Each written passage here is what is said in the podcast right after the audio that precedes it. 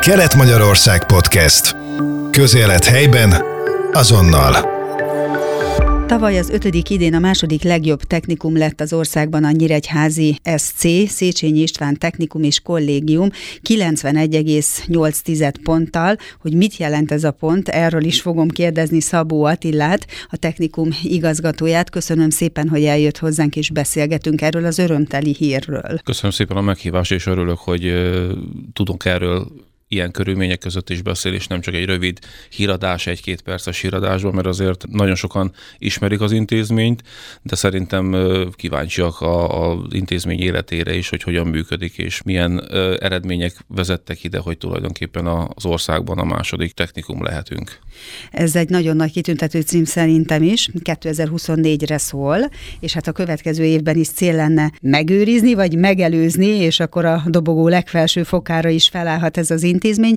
Kezdjük talán azzal, hogy mivel érdemelhető ki egy ilyen cím. Tulajdonképpen kicsit visszamennék az időben, mert tavaly 2023-ban nagyjából egy évvel ezelőtt készült először ilyen technikumi rangsor az országban, ugye az IKK gondozásában, ami egyébként a Nemzeti Szakképzési és Felnőttképzési Hivatal, valamint az Oktatási Hivatal adatbázisai alapján, tehát teljesen objektív adatokon nyugszik mindenféle információ ezzel kapcsolatban. Szóval visszakanyarodva egy kicsit a tavaly évre, akkor is örültünk annak az ötödik helynek, hiszen akkor először készült, és örömünkre szolgált, hogy tényleg ilyen közhiteles adatok alapján mi ebben a rangsorban ilyen előkelő helyen végezhetünk az országba.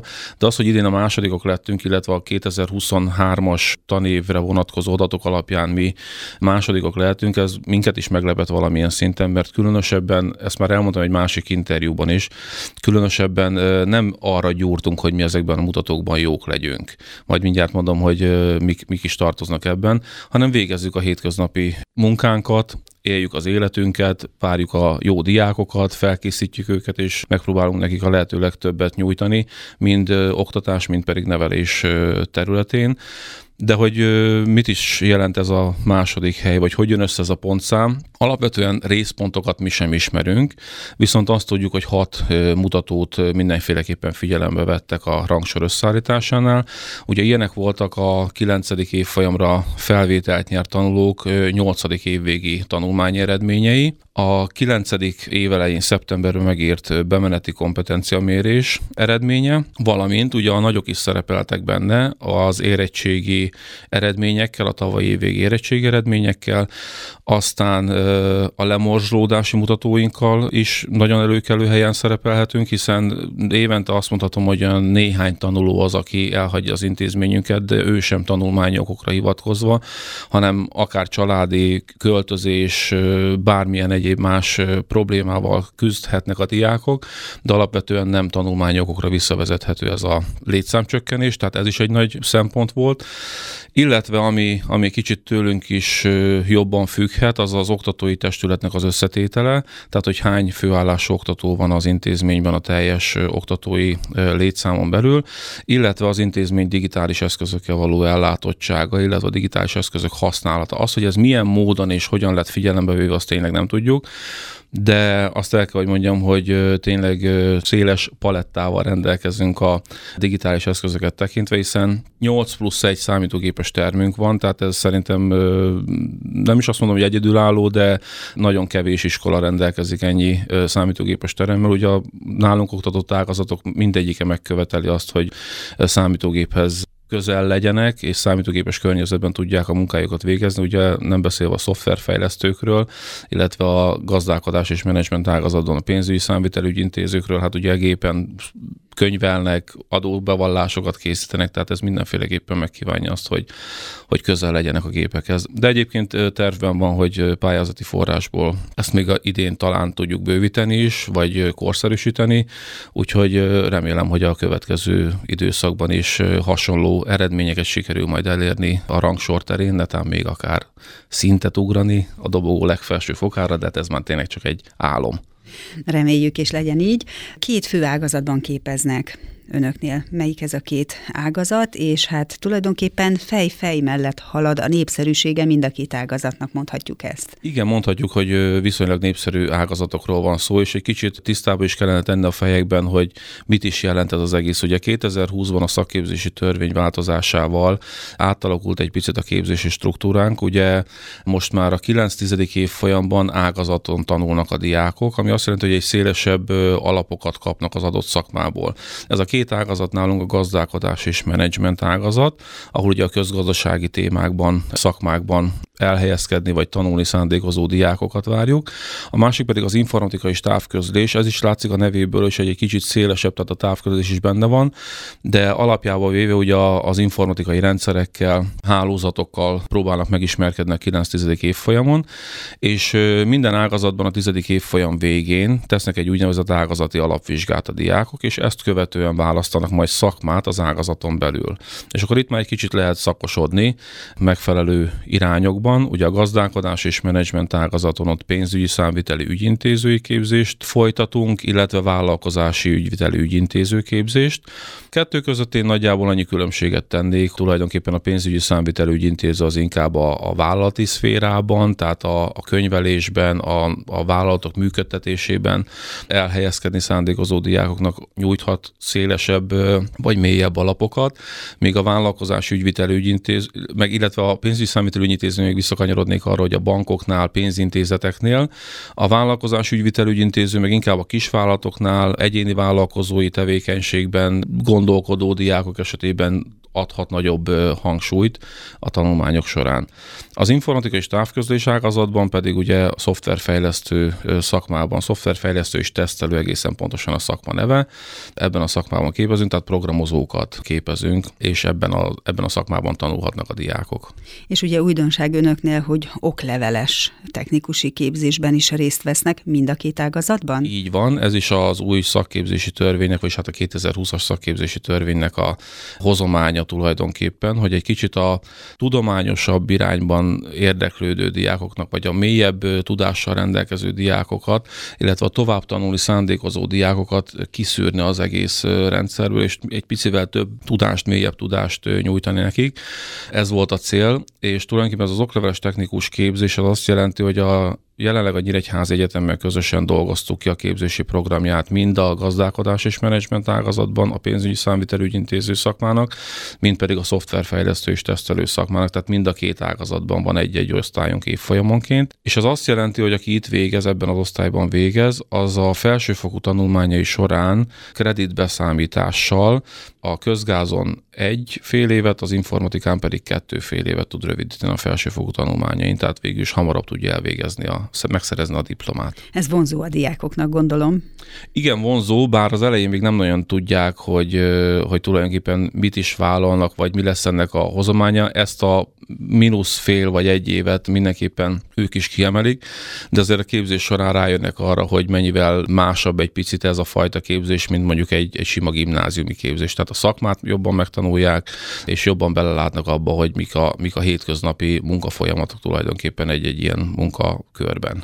Illetve hát azok választják, gondolom én, vagy azok juthatnak be, gondolom, akiknek feltett szándéka, hogy tovább tanul, és így módon egyenesebb az út az egyetemre. Talán mondhatjuk ezt is, bár nálunk évtizedekre visszamenőleg jellemző az, hogy a, a tovább tanulni vágyók azok és tovább tanulók aránya az ilyen 80-90 százalék közötti az intézményben, akit nálunk érettségizik, körülbelül a 80-90 százalék előbb-utóbb felsőfokú tanulmányokat is fog folytatni, vagy szakirányba, vagy nem szakirányba, mert van olyan, aki mondjuk köz, vagy gazdálkodás és menedzsment ágazaton mostan élvén érettségizett, vagy informatikán érettségizett, és mondjuk bölcsész egyetemre, bölcsész ágazatra megy tovább, bölcsészettudományi karra, tehát ilyen is van, létezik, de tulajdonképpen alapvetően a szakmai továbbtanulás az, ami jellemző nálunk. Jártam már önöknél nyílt napon, és ott pedig olyan diákokkal találkoztam, leendő diákokkal, akiknek pedig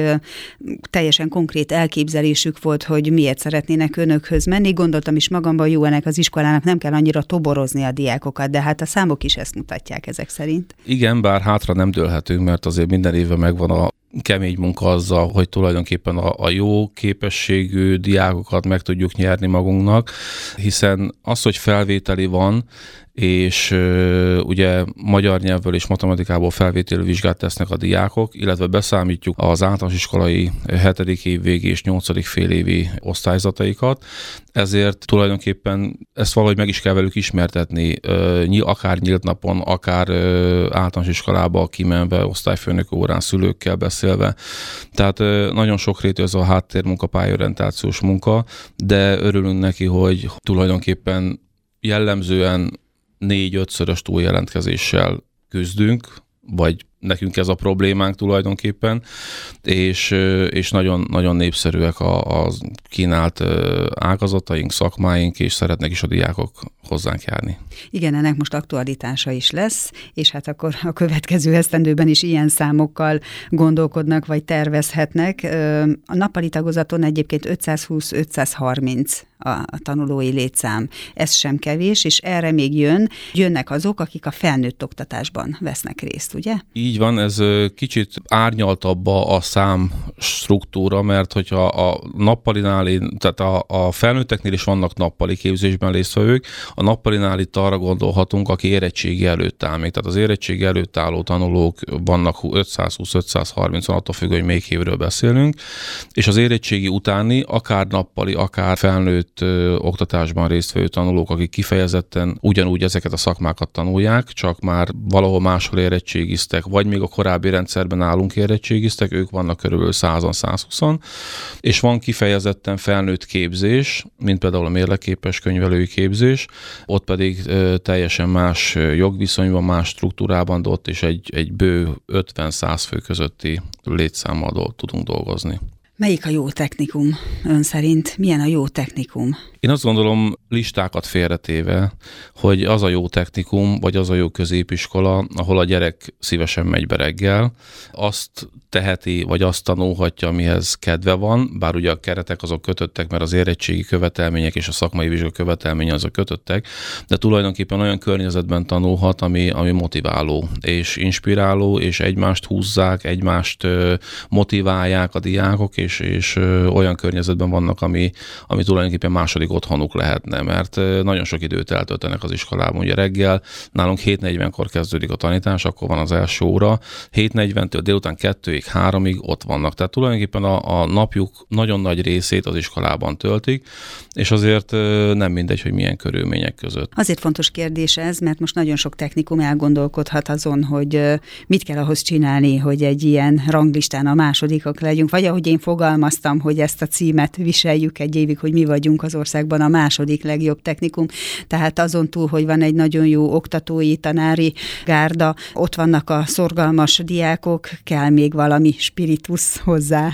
Igen, egyébként azon kívül, hogy jó diákok és jó oktatók vannak, az is kell, hogy, hogy ők megtalálják a közös hangot, és tudják egymást motiválni, mert azért a diák is motiválja az oktatót, és fordítva, mert a kettő egymás nélkül nem működik. Én azt gondolom, hogy csak olyan gyerekekkel, vagy csak olyan tanulókkal lehet eredményeket elérni, akikben megvan az a hajlandóság, hogy meg is tudják mutatni azt, hogy ők mit tudnak. Tehát attól, hogy valaki, hogy mondjam, úgy alapból okos, attól még nem biztos, hogy meg tudja mutatni, vagy ki tudja hozni magából azt, és ehhez kell a megfelelő pedagógiai, oktató-nevelői munka, hogy tényleg elő is tudjon jönni, kinyíljanak a gyerekek, kinyíljanak a diákok, és megmutassák, hogy ők mit tudnak. És az, hogy egy versenyre elmenjenek, egy olyan helyen megmutassák magukat, egy idegen környezetben számot adjanak tudásukról, az, az megfelelően jó alapokat ad ahhoz, hogy a későbbiekben akár munkavállalóként, akár a továbbtanulásuk során a felsőoktatásban is megállják a helyüket. Ebben a tanévben voltak is ilyen megmérések mérettetésen a diákok külföldön is. Így van, nagyon nagy örömünkre szolgál, hogy Erasmus projekteken belül kettő kategóriában is tulajdonképpen akkreditációs kerettel vagy projekttel rendelkezünk, mind a köznevelési kategóriában, mind pedig a szakképzési kategóriában 2027-ig tartó akkreditációval rendelkezünk, ami azt jelenti, hogy évente csak tulajdonképpen le kell hívni azokat az összegeket, amiket mi szeretnénk, azokat a keretszámokat. Pályázni kell, de ez a pályázat már egy könnyített pályázat tulajdonképpen az akkreditáción belül, és ennek köszönhetően már most az őszi fél évben tulajdonképpen, ha jól számolom, akkor körülbelül 80 diák volt külföldön, egy vagy két hetes külföldi tanulmányúton.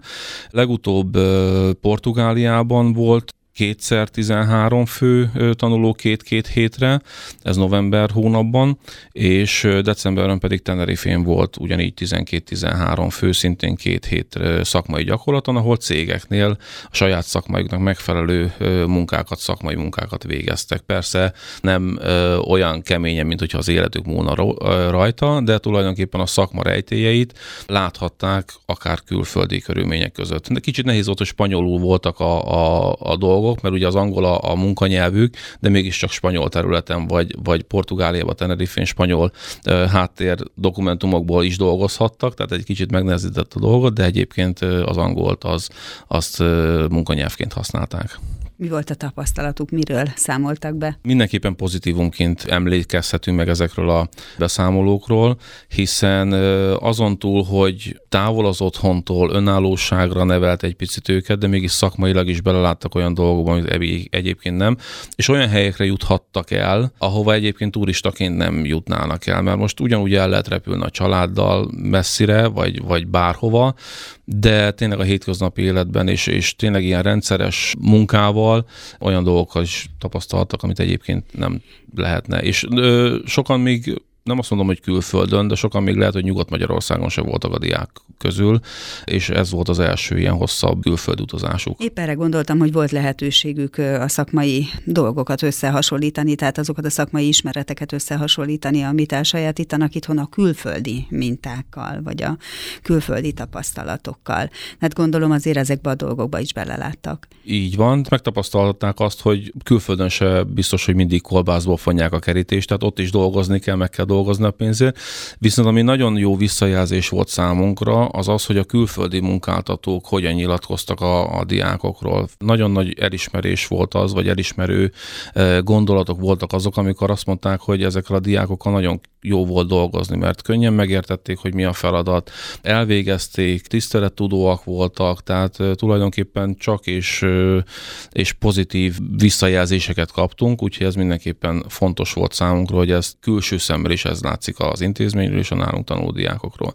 Úgyhogy eljutottunk arra szintre, hogy most már a diákok várják, hogy jövőre az újabb kiválasztási folyamat során ők hogyan tudnak helytállni, és hogyan tudnak bekerülni egy-egy ilyen csoportba a külföldi tanulmányutakat illetően. A szakképzésben mindig történik valami, ezt nem régiben beszélgettük is itt a stúdióban a Nyíregyházi Szakképzési Centrum főigazgatójával, és hát látjuk azt is, hogy nagyon sok változáson ment keresztül az elmúlt időszakban. Folyamatosan próbálták és próbálják a képzési struktúrát, a képzési kínálatot a munkaerőpiachoz igazítani, ez egy elvárás.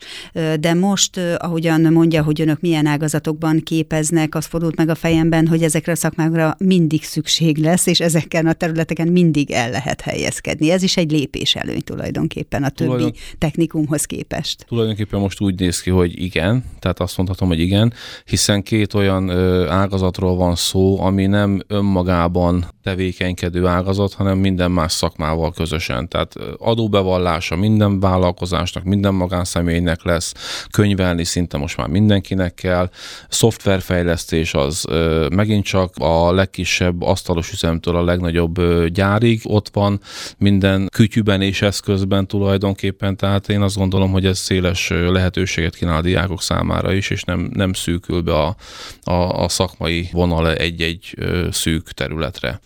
Ami még szerintem nagyon lényeges és fontos változás a szakképzést illetően az az, hogy technikumban, illetve a szakképzőiskolákban az ösztöndíj rendszer bevezetésre került. Ezzel is egy picit ösztönözni azt, hogy a diákoknak ugye pluszt kell tenni azért, hogy a technikumban tanulnak más iskolatípushoz képest, hiszen az, hogy nem csak ugyanúgy érettségére kell felkészülni ők, mint gimnáziumban, hanem tényleg a szakmát is meg kell tanulniuk, és a szakmai vizsgát is teljesíteniük kell, és ez egy, ez egy ösztönző erő lenne, hogy átlagi, tehát tanulmány átlaghoz köthető ösztöndíjban részesülnek alanyi jogon tulajdonképpen a diákok. A jövőben milyen feladatokra, milyen programokra fókuszálnak? És elkezdődött az érettségi szervezés, a szakmai vizsgák szervezése, én azt gondolom, hogy és most jönnek majd a, a különböző megyei országos versenyek, második, harmadik fordulói OSTV versenyek, tehát tulajdonképpen ezekre folyamatosan készülünk és készítjük a diákokat.